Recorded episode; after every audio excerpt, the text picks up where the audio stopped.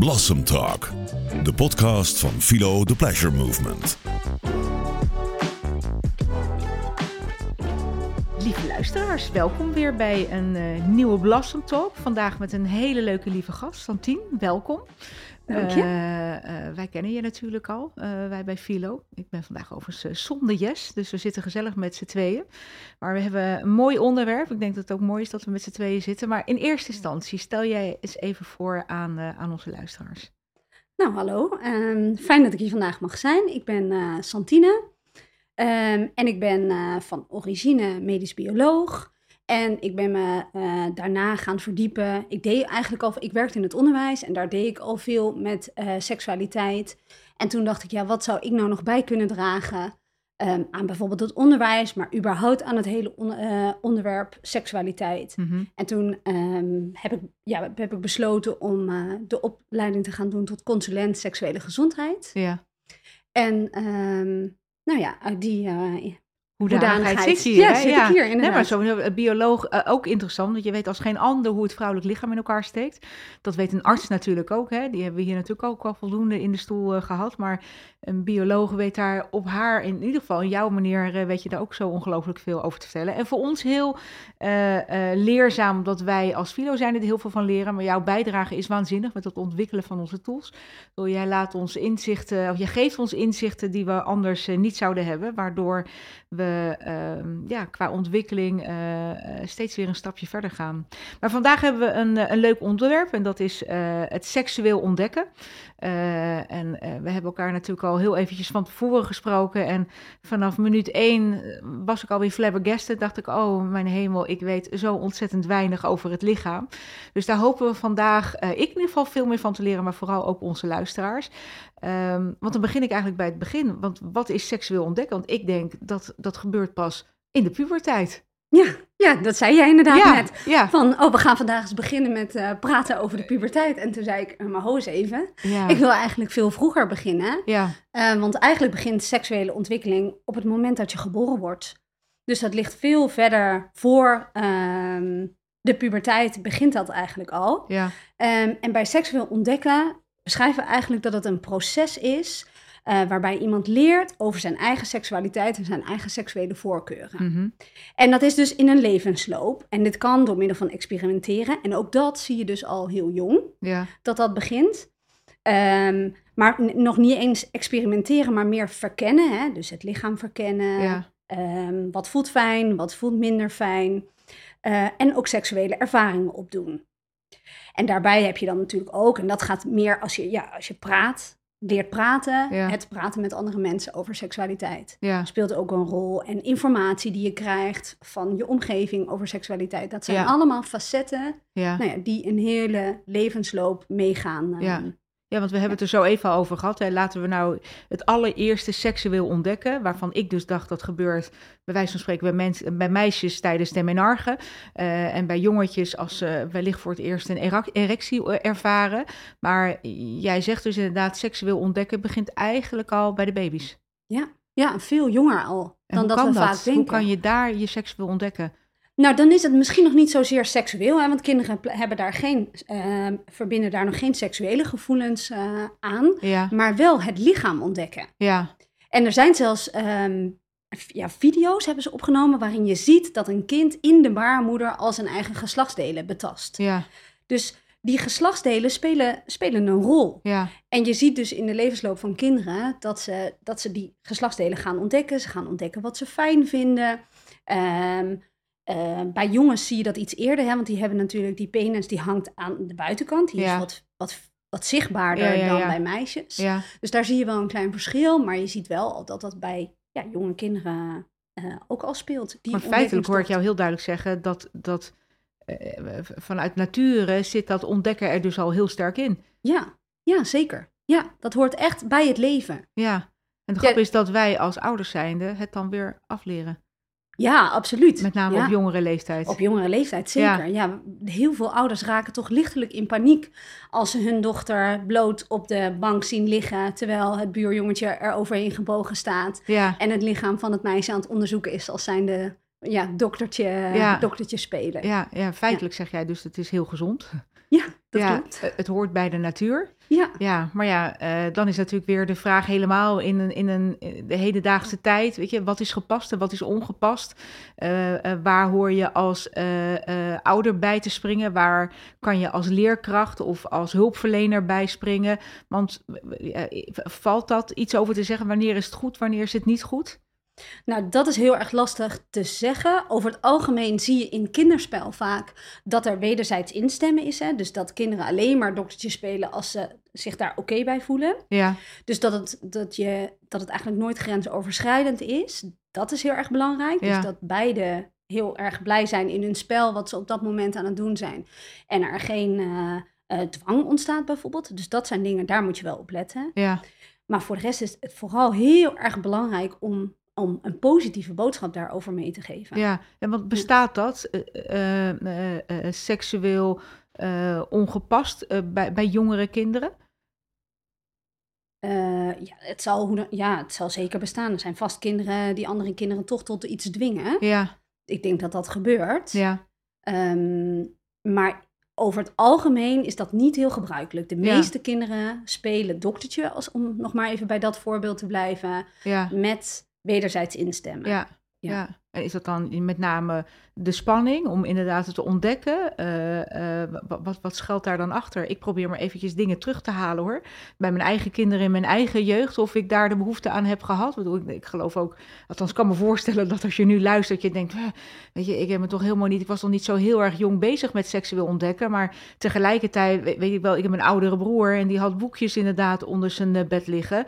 Dat ik het, vond niet heel erg, nee, het, heeft, het had een beetje mijn interesse om stiekem ook wel te kijken. Maar ik zeg het al, ik vond het stiekem. Ik dacht, nou, hij legde het ook niet op zijn uh, uh, kussen. Maar hij verstopte het onder zijn matras. Dus, uh, maar waarschijnlijk was je toen al ouder, of niet? Ja, ik probeer het even terug te halen. Ja, ik denk ja. dat hij een tiener was en ik ben natuurlijk jonger dan dat hij is. Dus ik vond het ergens wel, wel spannend inderdaad. Maar je moet al het besef hebben dat hij dat heeft en dat je het inderdaad interessant vindt. Ja, ja. Dus daar, ja, ik, ik schat in dat je ouder was ja. dan. Uh, dan hey, en als, als ouder, want ik weet, uh, uh, we hebben veel moeders en ook vaders die met ons meeluisteren. moeten wij daar als ouder een rol in spelen? Of moeten we de natuur zijn beloop laten gaan? Of moeten we het daar met de andere ouder over hebben? Of want wanneer ontwikkelt zich dat dan elke keer? Is het in eerste instantie, wat jij dus al zegt, dat blijkbaar in de baarmoeder kinderen al op ontdekkings- of babytjes, al op ontdekkingsreis gaan? Uh, is daar een soort van proces dat je zegt, nou, van die tot die leeftijd kan je dit verwachten, van die tot die leeftijd kan je dat verwachten? Uh, ja, seksueel ontdekken is zeker leeftijdsgebonden. Uh, in principe is het zo dat lichamelijk seksuele responsen eigenlijk vanaf het moment vanaf de van geboorte al mogelijk zijn. Mm -hmm. um, en dat kinderen vanaf dat moment hun eigen geslachtsorganen gaan ontdekken. Dus het is vooral een lichamelijke respons die ze dan kunnen ontdekken. En dat kan als plezierig worden ervaren. Uh, en dat heeft dus een positieve respons. Ja.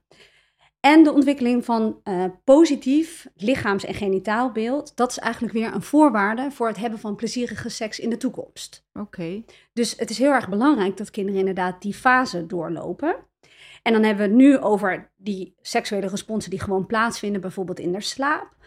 Um, dat is bij hele jonge kinderen, daar zit verder nog niks aan vast. En dan zie je dat zo rond. Um, maar wat zeg derde... je, de, de respons tijdens de slaap? Wat moet ik me daar dan bij voorstellen? Nou, in principe krijgen, krijgen zowel jongetjes als meisjes een, een seksuele respons tijdens de, de, de remslaap ja. um, gedurende de nacht ja. op zijn slaap. En dat betekent dat zowel jongetjes als meisjes een erectie krijgen. Ja. En bij jongetjes is het natuurlijk zichtbaar, bij meisjes gebeurt dit ook hetzelfde. Alleen is het veel minder zichtbaar, dus is, vergeten we dat. Het gebeurt ook bij, bij volwassenen. Ja. Die hebben ook in de nacht erecties. En vrouwen hebben ook erecties waarbij ze vochtig worden. En dat, nou, dat zakt dan weer in. Ja. Maar dat is wel zo ongeveer vijf keer per nacht. Dus ja, deze heb je me als eerder. Ik denk dat heel veel luisteraars ook denken... oké, okay, vrouwen krijgen ook een erectie. Dus Ja. dat is opgewonden raken. Dat is eigenlijk een erectie krijgen? Nou, in principe zwelt dan eh, de zwellichamen van de clitoris zwellen op. Ah, oké, oké. Dat is de erectie. Waarvan we Ja. inmiddels weten dat die veel groter is dan alleen maar eh, de zichtbare uh, uitstulping aan de buitenkant, zeg maar. Hij is veel groter, hij zit veel meer van binnen. Ja, hij zit veel meer van binnen en daar zitten dus grote zwellichamen in. En die zwellen dus gedurende de nacht op. En dat is een onbewuste reactie. Daar hebben wij verder geen invloed op. Maar dat gebeurt dus eigenlijk al bij kindjes? Ja. En welke leeftijd hebben we het dan over? Volgens mij, zodra je, vanaf dat je geboren wordt, kunnen die responsen al plaatsvinden. Oh jemig.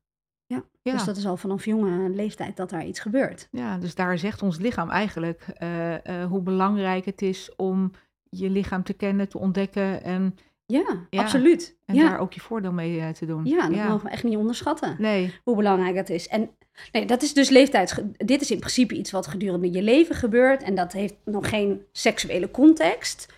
Uh, dat komt echt pas later. Maar je ziet wel dat zo rond het derde levensjaar, drie, derde, vierde levensjaar, dan krijgen kinderen echt interesse in hun eigen lichaam. Ja. Dan kom je in de fase dat je gaat benoemen. Hè? Oh, dit is je arm, dit is je neus, dit zijn je oren. Um, daar hoort dan ook de vulva bij. Ja. Dat is ook altijd zo'n ding, hè? Hoe noem je als ouder ja. uh, het geslachtsdeel van je kinderen? Ja. Ja. En dan is uh, piemel of penis nog wel uh, zeg maar nog wel gebruikelijk. Maar hoe noem je nou de vulva van een, van een meisje? Uh, die, bij mijn dochter noem ik dat piefeltje. Je had een piefeltje en een pipo. En je pipo was niet heel erg slim. Een, een anekdote, maar dat uh, iemand een keer tegen mijn dochter zei... Oh, wat leuk, ga je daar zwemmen? Er staat een hele grote pipo in het water. Dat kind helemaal getraumatiseerd. Die wilde natuurlijk nooit meer naar het zwembad toe. Uh, maar op een of andere manier hebben we daar moeite mee om het te benoemen zoals het heet. Gaan we het, uh, gaan we het heel lief maken? Gaan we het piefeltje en pipo? Want dat klinkt ja. dan... Uh... Ja, ik heb zelf twee jonge dochters en ik merk ook dat ik er best wel eens ja, over nadenk van... ja, hoe moet dat dan? In principe waren we begonnen met het woord vagina, maar het, Ja. vagi- het woord vagina klopt niet.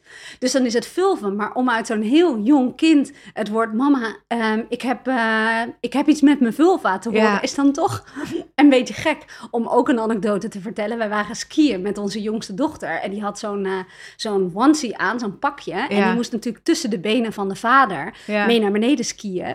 Maar dat pakje trok heel erg strak omhoog.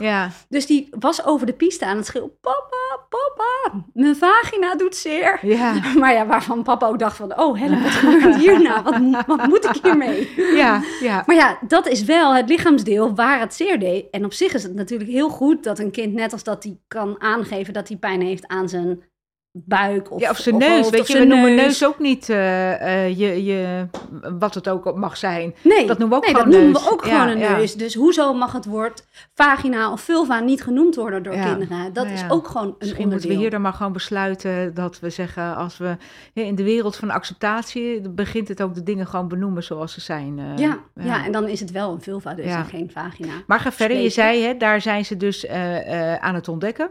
Ja, en dan krijg je dus de, de... We hebben nu dan de, de baby's en nu zitten we dus bij de, bij de driejarigen, Ja, eh drie, vierjarigen. En dan krijg je dus het, het lichamelijk ontdekken. ja. Dus het doktertje spelen. Ja. Hoe ziet een ander kind eh, haar lijf Je of bent zijn drie lijf jaar, dan ga je doktertje spelen. Drie of vier, ja. Oh, mijn Zo- hemel, zo- ja. Het is natuurlijk voor ieder kind verschillend, hè. En net afhankelijk van wat er op dat moment in school bijvoorbeeld Ja. populair is. Ja, Ehm, mijn dochter was volgens mij vier toen ze voor de eerste keer... eh, ja, doktertje of vadertje en moedertje is hetzelfde ja, ja, spel waarin je ook op ontdekkingstocht gaat. ja.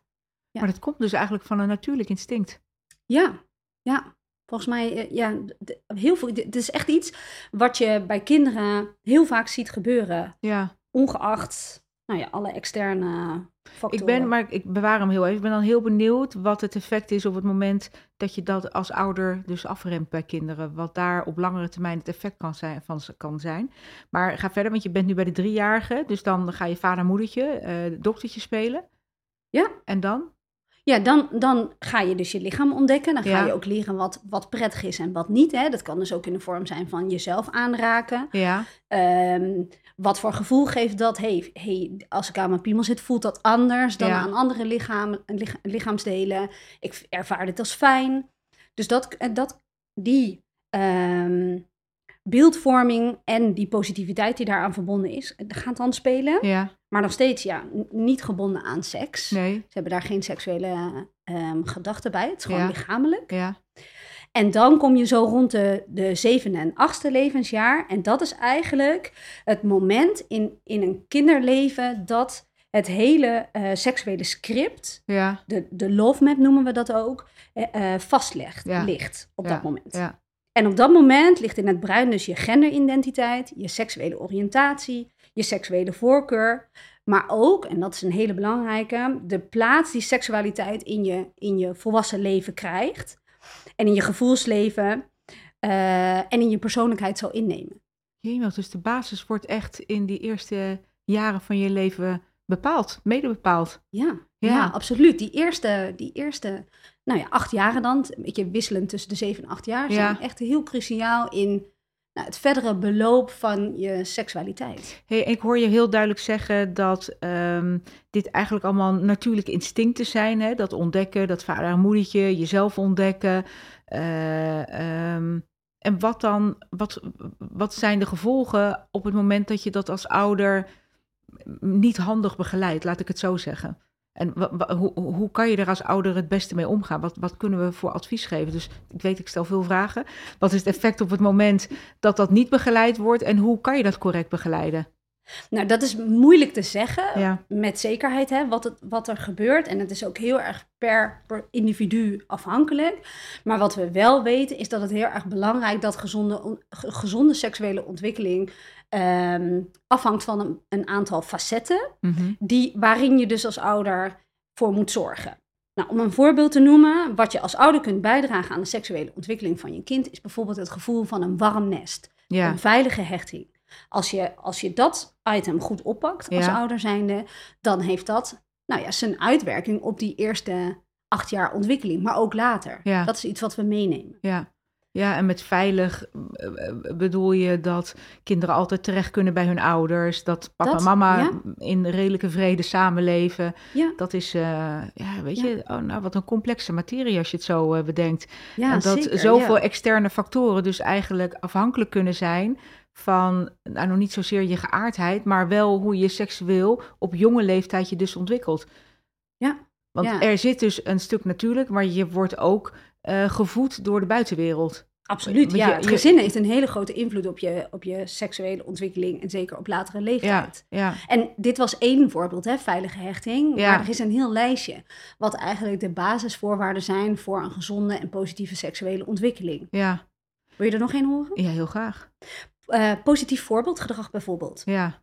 Dus als je als ouder laat zien dat je bijvoorbeeld kunt liefhebben of dat je ruzie kunt maken, maar het ook weer goed kunt maken waar de kinderen bij zijn. Ja. Dus dat kinderen zien dat, dat iets opgelost kan worden. Um, dat je af en toe eens knuffelt met je partner bijvoorbeeld. Ja, dat, ja, dat is positief voorbeeldgedrag en dat is um, ja, heel belangrijk. Ja. Je ziet dus ook kinderen waarbij die opgroeien in een omgeving van huiselijk geweld bijvoorbeeld, ja. dat die later niet alleen bijvoorbeeld tegen psychische problemen aan kunnen lopen, maar ook tegen seksuele problemen. Ja. ja. En um, een positieve boodschap bijvoorbeeld. Dus, dus je ziet dat ze doktertje aan het spelen zijn en jij wordt gelijk super boos en je stuurt je kind naar de kamer en zegt nee, dit doen we hier in huis niet. Ja, dat, dat is niet een positieve boodschap over iets wat dus eigenlijk heel natuurlijk is. Ja, maar ik denk dat heel veel schuldigen, ik wist het ook niet, dat er veel ouders zullen zijn die niet weten dat dit eigenlijk een natuurlijk verloop is van het ontdekken van de seksualiteit van kinderen. Want je vindt het ook ongepast. Ik denk, ik heb het nog nooit meegemaakt, maar ik geloof dat ik met het schaamrood achter mijn oren zou staan als ik mijn dochter of mijn zoon uh, uh, zou zien in de slaapkamer en ik zie dat ze doktertje aan het spelen zijn op een kindje wat op dat moment aan het spelen is. Ik zou me doodschamen, ook naar die ouder toe. Maar ik, dus ik zou nu ook eventjes niet. Ik geloof ook dat ik zou zeggen: ben je nou helemaal betoeterd? Maar dat, ik denk niet dat het de juiste reactie is. Nee, nee ja, dat, dat hoeft dus helemaal niet. Nee. En als je, als je dus inderdaad, wat ik net al aangaf, hè, als je denkt dat het, dat het niet gelijkwaardig is, of er is bijvoorbeeld een veel ouder kind bij betrokken, ja. Uh, die ook meedoet aan dit spelletje, of je denkt, nou, dit gaat eigenlijk helemaal niet op een positieve manier, dan is het als ouder belangrijk om dat te begeleiden. Uh, maar wel met zachte hand. Ja. Dus van ja, dit is, dit is niet hoe het zou moeten bijvoorbeeld. Of ja. uh, je, je mag best doktertje spelen, maar we houden de onderbroek aan. Ja. Dus dat je dan voorzichtig bent in wat je boodschap is. En dat je niet gelijk alles aan de kant schuift wat er op dat moment gebeurt. Nou, en ik denk dus als ik er nu zo beluisterd inderdaad. Hè, we, we gaan doktertje, we doen het wel beneden, weet je. Want mama wil ook kijken. Want dan heeft, ja, dan... dat je het gewoon, dat je het wel, dat je niet ernaast gaat staan als observerende ouder. Ja. Maar dat je wel een oogje in het zeil houdt. Ja, Ja, maar dus ik dat hoor je wel, wel heel duidelijk de boodschap van jou, word vooral niet boos.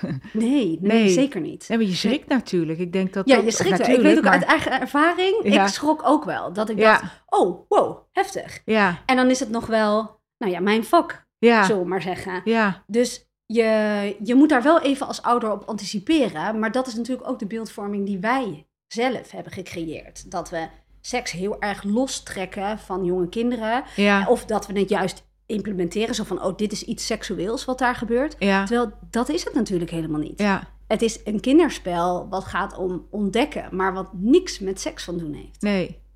En daar moeten we ons wel bewust van zijn voor kinderen heeft dit niks met seks te maken. Hey, we moeten het gewoon helemaal los van elkaar. Uh, het ja. is, weet je, want we vinden het wel goed als ze in biologieboeken studeren, bij wijze van spreken. Maar zij zijn zelf natuurlijk ook een, een, een wandelende encyclopedie op biologisch uh, gebied. Ja. En dat zijn ze feitelijk ook gewoon aan het ontdekken. Ja, precies. Ja, waarom zou je wel uh, je arm bekijken en kijken of waar loop je aderen? Of, ja, waar loop je aderen? En zou je de rest niet bekijken? Dat hoort er gewoon bij. Dat hoort echt bij die ontwikkeling. Ja, ja. ja. Nou ja, weet je, ik realiseer me, bedoel, bij Philo uh, uh, hebben we een hele duidelijke boodschap en missie dat wij willen dat vrouwen gaan bloeien. Maar het begint al bij hele jonge leeftijd. Ja. En uh, um, iets wat we vanuit de natuur aangeleerd hebben gekregen, zijn wij dan, wordt ook wel weer een beetje afgeleerd.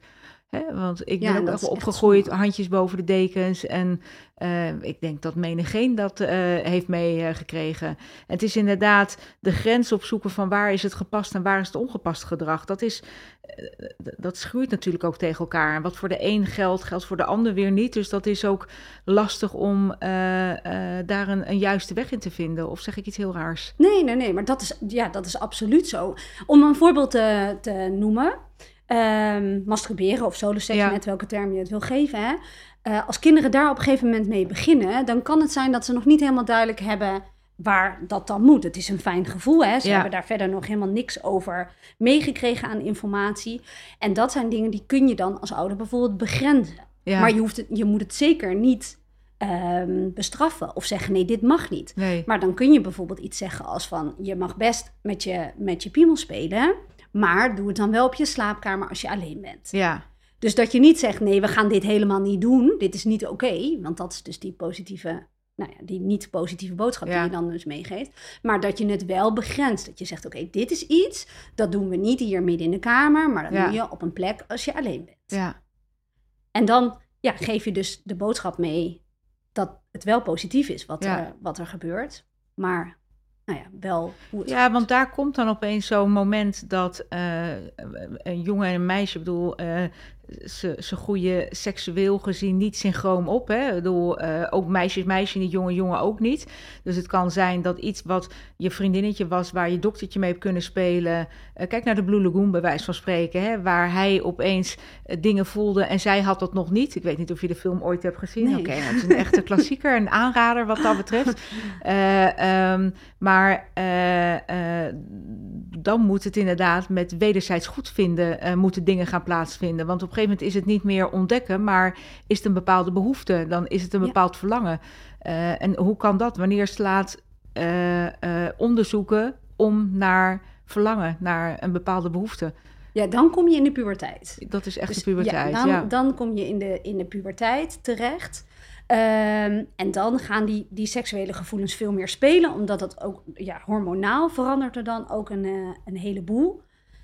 En dan is het ook wel weer grappig, want ook die, die puberteit en hoe seksuele uh, ontdekking dan ook zeg maar vorm krijgt, is ook ja. heel erg gelijk. Ook ja. daarin, want ik, we noemen dus dat doktertje spelen, hè, dat dat van alle, dat je dat ziet bij heel veel kinderen, ongeacht de omgeving, maar ook in de puberteit zie je dat die seksuele ontwikkeling eigenlijk wel een lijn volgt. Ja.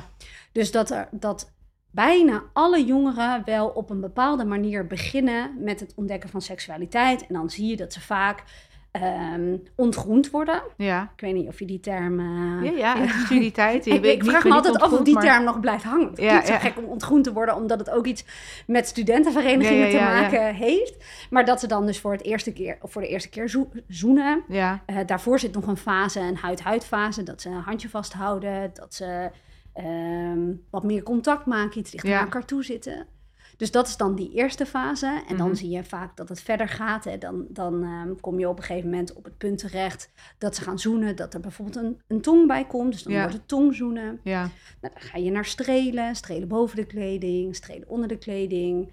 Ehm, dat, is, dat heeft ook weer even tijd nodig. Dat volgt vaak niet heel snel op elkaar op. Mhm. Dan ga je bijvoorbeeld over naar penetratie, seks. Ehm, en dan zie je dat daarna de orale seks komt en heel soms nog penetratieseks. Um, niet penetratie, ik bedoel um, anale seks. Ja, ja. maar dat is maar een heel klein percentage. Dit is eigenlijk de lijn die de meeste jongeren wel doorlopen. Zeg maar, in, ja, en in die volgorde. Maar ik kan me voorstellen, als jongeren zijnde, want vooropgesteld, wanneer weet ik als ouder of als, als jonge luisteraar, wanneer ben ik in de puberteit? Ja, aan het veranderen van je lichaam. Ah, dat. Dat, is, dat is de aankondiging van de puberteit. Ja, op het moment dat je lichaam gaat veranderen. Ja. En dat heeft nog niks te maken met ik ben aan het groeien. Maar dat is meer dat je behaart of... Ja, uh, ja echt de, de geslachtskenmerken waar je niet het snelst... Het, het um, gaan menstrueren, um, je eerste zaadlozing, je krijgt haar, schaamhaar. Ja. Rare term natuurlijk, hè. Je krijgt... Uh, ja ja. Uh, haar. Op je genitaliën. Ja, ja op je genitaliën inderdaad. Ook zo haar bijvoorbeeld. Ja. Dus daaraan kan je merken dat je lichaam verandert. Je verandert zelf ook als persoon. En je gaat merken, ja, de, de pubers gaan zich wat meer afzetten. Ja. Krijgen wat, wat sterker hun eigen wil. Ja. Dus ja, daaraan kun je merken dat je in de puberteit komt. Ja, maar dan kan ik me voorstellen, ik ben een jongen en uh, ik kom in de puberteit. Dus mijn, mijn uh, zoektocht is, is omgeslagen in, in verlangen, zeg maar. En het meisje met wie ik altijd doktertje speelde, die wil eigenlijk nog steeds doktertje spelen. Uh, dat lijkt me een lastige situatie. hoe je daar ook als ouder zijn. Want je ziet het gebeuren dat het meisje het allemaal nog niet eens door heeft.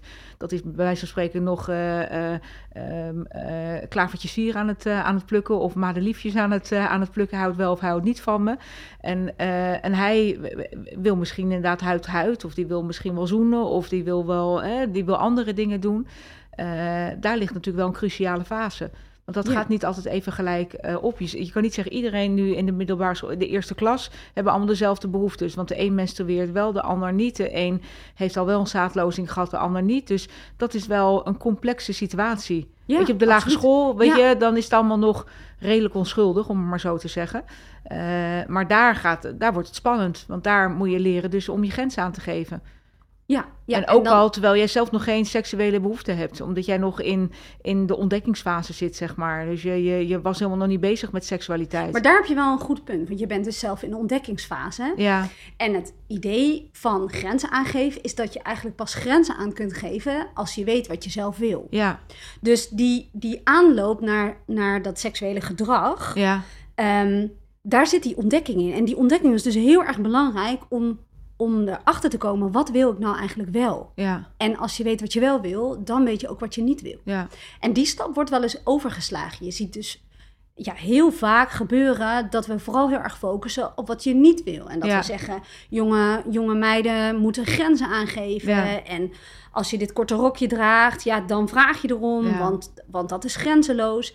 Terwijl we wat minder geneigd zijn om naar dat voorstuk te kijken. Van ja, is er voldoende ontwikkeling geweest? Weet je wat je fijn vindt? Weet je wat goed voelt? Um, en dat je dan dat omslagpunt maakt ja. naar wat wil ik dan niet? Ja, we leren kinderen natuurlijk niet bij van uh, geef vooral aan wat je wel wil. En geef aan wat, uh, wat je fijn vindt. En uh, ga inderdaad positief ontdekken. Ja. Je bent natuurlijk als ouder heel beschermend bezig. Precies. Met vooral aan het zeggen, ja, dat mag niet. Met dat rampen bezig. Ja. ja. Oh, maar als je seks hebt, word je misschien wel zwanger. Of oh, als je seks hebt, dan loop je misschien wel een SOA op. Ja. En dat is waar heel veel ouders op inzetten. Um, terwijl ze wat minder kijken naar, naar, maar seks is ook iets heel fijns en iets moois. En dat het voelt fijn, dan kun je van genieten en dat is verbindend. Nou ja, ik zat daar toevallig in de auto nog over na te denken. Dat, um, ja, je zit dan met je gezin aan tafel. Hè? Je ja. gaat s'avonds eten. Het onderwerp seks valt. Um, hoe ga je dan die boodschap brengen dat seks iets moois en fijns is, zonder het te veel op jezelf te betrekken? Ja. En daar ligt denk ik best een lastig punt. Want hoe maak je nou duidelijk dat seks iets fijns en moois is, terwijl je het voor je, de pubers die op dat moment aan tafel zit, zitten, je het niet awkward maakt? Ja. Want nou ja, ook dat, dat hebben we denk ik allemaal met ouders. Je wil niet precies weten wat er tussen je ouders gebeurt. Daar, daar wil je helemaal niet over nadenken. En zeker niet als je in de puberteit bent. Dus ja, hoe? Nou ja, weet je, ik denk wat belangrijk is, uh, misschien is het wel een hele mooie vraag ook voor onze luisteraars, hè, hoe, hoe, want daar zit wel een bepaalde essentie van onze boodschap ook in, hè, dat je Ehm, dat je het bespreekbaar maakt en het niet wegstopt van het is iets vulgairs of het is iets wat niet hoort of het is allemaal stiekem of weet je, uit dat hoekje willen het natuurlijk weghalen, maar we willen het ook niet uh, in de spotlight zetten van nou en, en doe het maar en weet je, iedereen mag het weten en mag het zien. Dus je zou het eigenlijk willen benoemen op een dusdanige manier uh, en misschien moet je het wel, hè, uh, het, het bloeien of to blossom is is het mooiste wat je kan overkomen. Maar uh, als je mag bloeien, uh, uh, ga wel op zoek naar jouw grenzen, wat voor jou fijn voelt. En dan hoef je de dingen niet te benoemen. Dus je hoeft niet gedetailleerd te benoemen hoe of wat. maar ik denk dat het als ouder zinvol kan zijn als je tegen je kinderen kan en durft en dit mooie gesprek kan voeren. Van joh, er komt een tijd, dan ga je je lichamelijk en dus ook seksueel ontdekken. En uh, dat geldt voor iedereen anders. En weet ook dat je een uniek mooi persoon bent. En ga ontdekken waar jouw behoeftes, waar jouw mogelijkheden en ook waar jouw grenzen liggen.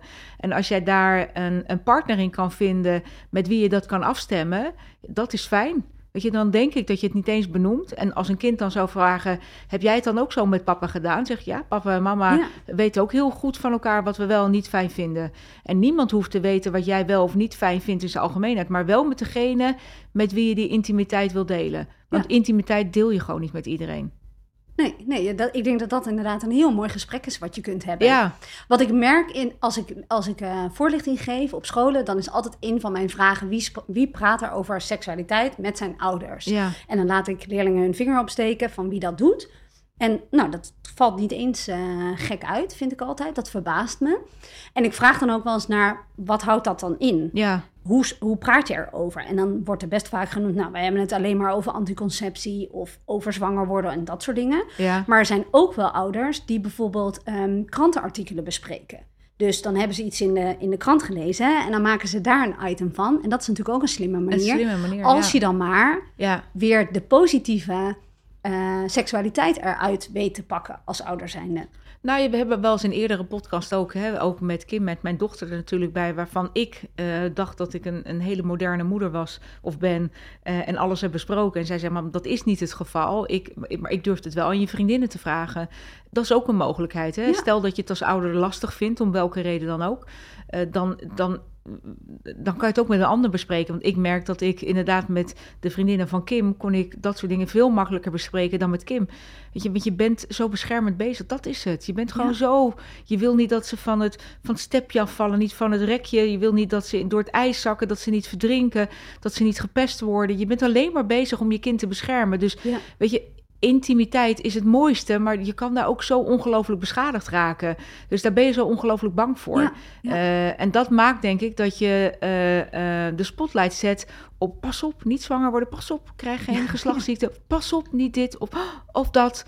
En eigenlijk zouden inderdaad moeten zeggen, oh, weet je, wat mooi, je hebt nu een leeftijd gekregen, je mag jezelf gaan ontdekken. En als we inderdaad in dat voorstaan, in wat jij zo even natuurlijk al schetste, een situatie kunnen creëren waar kinderen zich durven te hechten aan papa en mama en dat ze het goede voorbeeld zien dat er ruzie is, maar dat het ook bijgelegd kan worden, dat papa en mama in elkaars armen in slaap vallen, dat er gehuild mag worden dat er gesproken wordt over dingen waardoor je weet, jemig, ik, ik ben veilig opgegroeid.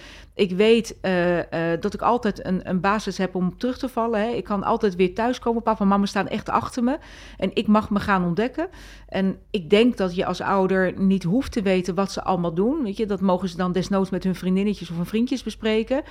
Maar um, dat je het wel toejuicht dat ze zichzelf gaan ontdekken. Ja, ik denk dat daar inderdaad wel een hele mooie belangrijke boodschap ligt. Ja, ja, dat, daar ben ik het helemaal mee eens. Ja. Hey, um, heel even terug, hè, want je zei op het moment dat um, in die jongere fase dat die hechtingsfase, hè, want daar hebben we het dan in feite over, dat er onveilige situaties zijn. En dat kan zijn, hoe triest ook, dat er seksueel misbruik is, of papa mama hebben veel ruzie, of je ziet dat papa mama niet bij elkaar liggen, of hè, dat er een, een soort van ijsgordijn uh, is, of whatever. Hè. We kunnen tal van dingen benoemen die we wellicht allemaal wel herkennen wat voor een impact kan dat inderdaad uh, teweeg brengen bij, uh, bij jongere kinderen op latere leeftijd? Nou, dat is heel moeilijk te zeggen, omdat dat natuurlijk voor, heel, voor ieder individu heel specifiek is. Ja. Dus dat is een lastig te beantwoorden vraag. Alleen je ziet dus wel dat. Um, uh, denk bijvoorbeeld aan hechtingstijlen. Als je in een onveilige omgeving opgroeit, dan is het moeilijk om later, als je zelf op dat moment in een relatie zit, bijvoorbeeld ook goed te hechten. en bindingsangst. Ja, zeg maar. bijvoorbeeld bindingsangst of zelf moeite met hechten. Dus dat je toch snel op het moment dat het, dat het moeilijk wordt, dat je, dat je gauw uh, de benen neemt en toch stopt met de relatie. Ja. Dus dat zijn dingen die je, die je ziet gebeuren. Of nee, we zien helaas ook vaak dat als er huiselijk geweld is, dat dat soms toch ook weer in doorslaat. Ja, doorslaat. Dus dat dat dan ook weer bij um, de zoon of dochter zelf gebeurt. Of dat je daar heel gevoelig voor bent. Dus dat zijn allemaal facetten, maar dat, dat is enorm uitgebreid. Ja, ja. Um, en dat heeft ook op een ieder weer een andere impact natuurlijk. Ja, ja Weet je, zeker. je hebt dan, uh, je hoopt op het moment dat er een onveilige situatie is hè, voor het kind thuis, dat er een opa of een oma of een tante of wat, weet, dat er iets is waar kinderen wel een stukje veiligheid uh, kunnen. Weet je, dus daar zal het ook in verschillen. Het is natuurlijk ja. maar net in wat voor milieu, wat voor omgeving, uh, wie staat je wel bij en wie staat je niet bij. Ja, maar ja, dat heeft dus net diegene, in... die ene persoon die het verschil maakt. Ja. Ja. Uh, dus dat heeft een, een, hele grote impact op latere leeftijd. Ja. Hey, en het, we zeiden, hè, seksueel ontdekken, ook je geaardheid. Um, want hoe kan het? Je hoort zo vaak dat mensen uh, pas in hun twintige jaren uit de kast komen, om maar zo te zeggen, om, om voor hun geaardheid. Weten ze het dan op dat moment pas? Of ontwikkelt zich dat echt inderdaad al uh, op het moment dat je geboren wordt? Weet je, wanneer, wanneer wordt er bepaald waar jouw voorkeur naar uitgaat? Ja, het, het, is er al. Alleen ja. wanneer het uitkomt, dat, ja, dat is afhankelijk van meerdere factoren. Het kan bijvoorbeeld de omgeving zijn. Als jij in een hele religieuze omgeving bijvoorbeeld opgroeit ja. en het is echt niet oké okay om daarvoor uit te komen, dan, dan kan dat een item zijn. Of um, nou, als er toch iets van schaamte um, heerst. Of, dus het, heeft heel erg, het is heel erg maatschappelijk, mm -hmm. de rol speelt. Dus soms merk je dat, dat ze het eigenlijk al veel eerder wisten, maar dat ze het niet durfden te zeggen, bijvoorbeeld. Dus dat is een item wat kan spelen. Ja. Uh, maar het is wel iets wat er, wat er al ligt. Dus ja. wat je wel al hebt, en dat komt dus pas later, komt dat tot expressie. Maar Ja. Het is er al wel. Ja, ja. Ja. Jemig. Ik, uh, ik sta er echt van te kijken. Uh, uh, met name inderdaad ook qua geaardheid. Ik heb er nooit in, die, in die hoedanigheid over nagedacht dat je al geboren wordt blijkbaar met een bepaalde voorkeur. Of ontwikkelt het zich echt veel later? Nee, en het ontwikkelt zich niet. Nee, Nee. je wordt geboren met een bepaalde... Ja, dat zit dus ook in die love map. Ja, Je, je ehm, geaardheid zit ook al in die eerste acht levensjaren. Maar is ook wel echt iets waar je, waar je dus mee geboren wordt. En wat dus ook geen keuze is. Hè? Je- Ik, ik sta heel vaak voor groepen dat ze denken dat homoseksualiteit een, een keuze is, een Ja. optie. ja, En toevallig laatst had ik een, eh, ik had een klas met alleen maar jongens. En die waren enorm, eh, nou echt, echt een masculine jongens. Allemaal Ja. aan sport, groot maken, spieren, ja, ja, dat. ja, ja. En ik had van tevoren al een mailtje gekregen van, oh, deze, deze klas, maak je borst maar nat, want dat wordt echt een ramp. Dus ik kwam binnen in die, eh, in die klas en eh, ik zei, nou jongens, ik ga jullie vandaag eh, ga ik jullie iets leren over, over seksualiteit, waar je echt je hele leven plezier van gaat hebben. Nou, ik kon een speld horen, horen vallen, ja. maar een van mijn stellingen was, seksualiteit is een keus. Dat is een van de stellingen die ik dan heb. En daarvan stak bijna het overgrote, de overgrote meerderheid stak zijn vinger op. Dat is Ja. een keus. En toen legde ik een situatie, want ik betrek dat dan op mezelf, want dat spreekt dan tot de verbeelding. Ja. Toen legde ik een situatie voor waarbij ze een keus kreeg, of, of waarbij ik ehm, aan hun voorstelde van, nou, ik heb een, eh, een verzoek gehad tot het doen van een trio Mhm. van een vriendin van mij. Ja. Dus een vriendin vraagt of zij samen met, met mij en mijn man een trio, ehm, of, ik, of ik daarvoor openstaan om dat te doen. ja. Nou, al die jongens, oh wauw, gaaf hè, leuk hè, mevrouw, top. Wat heb je gezegd? Ja. Maar toen gaf ik aan, ja, maar dan loop je dus wel tegen het probleem aan van geaardheid. Ja. Want het klinkt misschien heel leuk, een trio, en als een, ja, een leuke ontdekkingstocht. Maar ik liep heel erg vast in mijn geaardheid, want ik dacht, ja, wat moet ik precies dan doen met die vrouw? Ja. Want ik val echt ja, op mannen. Ik ben heteroseksueel. Ja. Ik wist me dus geen raad met die vrouw. Dus toen ik dat aan hun aan het uitleggen was, hoe leuk het ook klonk, dachten ze: Oh ja, oh ja, maar het klinkt dus zo leuk, maar toch kun je het niet. Dus ik zag ineens zo'n kwartje vallen, zo Ja. van: hey, homoseksualiteit is niet geaardheid, is niet een keus. Dat is iets dat zit in ons. Ja. Dus soms kan je ja, het aan zo'n voorbeeld, ehm, met zo'n voorbeeld kan je het dan heel erg verduidelijken. Ja, ja, en het is natuurlijk eh, op het moment dat je eh, ervoor uitkomt dat je geaardheid eh, is zoals die is. Hè, wat jij zegt vanuit religieus oogpunt, kan dat natuurlijk verkeerd vallen. We zien natuurlijk nog steeds veel, daarom komen er ook allerlei bewegingen dat mensen voor hun geaardheid mogen uitkomen. Om de simpele reden dat het dus niet iets is wat, wat aangeleerd is. Het is geen ziekte, het is iets wat vanuit eh, de foetus eigenlijk al eh, meegegeven wordt. Ja, iets wat echt bij iemand hoort. Ja, ja. Ja. Jemig. We hebben weer veel geleerd. Ja. En we, eh, we, we zouden nog veel meer eh, willen leren. Want we hadden het er zo even al over. Hè? Want ik dacht, nou, we gaan het vandaag over de seksuele ontdekking hebben. En eh, dat begint bij de puberteit. En ik, ik, ik hoop dat seksueel ontdekken gaat tot de dag dat je je laatste adem uitblaast. Maar heel terecht en heel mooi dat je vandaag ons bij de hand hebt genomen om het begin van het seksueel ontdekken tot aan de puberteit, zeg maar, te bespreken. En we hebben eigenlijk al, voordat we live gingen, besloten dat de volgende fase we gewoon in een, eh, een volgende podcast moeten bespreken. Want hoe gaat die fase heten? Eh, je, bedoelt, je bedoelt dus van puberteit Ja, ja. Tot, tot menopauze? Ja, Ja, langer nog, hè? Want ook na de menopauze heb je, nog- heb je, eh, hebben veel mensen Nou, ik kan me zelfs nog voorstellen dat we volgende keer de puberteit tot aan eh, ik word moeder, bij wijze van spreken. Hè? Wat gebeurt Ja. er eh, dan? Want Ja, ik geloof ook dat moederschap. na het moederschap, dat er qua seksueel ontdekken en behoeftes, eh, eh, dat er ook alweer hormonaal, maar ook omdat je Ja. als moeder ineens, je bent nog steeds dezelfde vrouw, maar je hebt een nieuwe rol gekregen, moeder, dat blijf je ook de rest van je leven, dat daar ook wel het nodige gaat veranderen. Dus ik zou eigenlijk willen vragen, lieve Santien, kom je volgende keer weer terug, Ja. dat we daarover Nou, kunnen dat lijkt me spreken. heel erg leuk. Ja. En de love map is ook wel echt heel erg leuk. Ja, gaan we het zeker ook over hebben. Ehm, ik heb in ieder geval heel veel geleerd vandaag. Ik hoop de luisteraars ook. En als zij vragen hebben, dan kunnen ze ons natuurlijk ook altijd naar info.myownvilo.nl of .com is het, excuses, eh, een, eh, een mail sturen. En eh, daar sta jij ons ook bij, bij het eh, beantwoorden van, eh, van allerlei vragen. Dus bedankt voor nu. En Graag heel graag eh, tot volgende keer. Tot volgende keer. Dankjewel.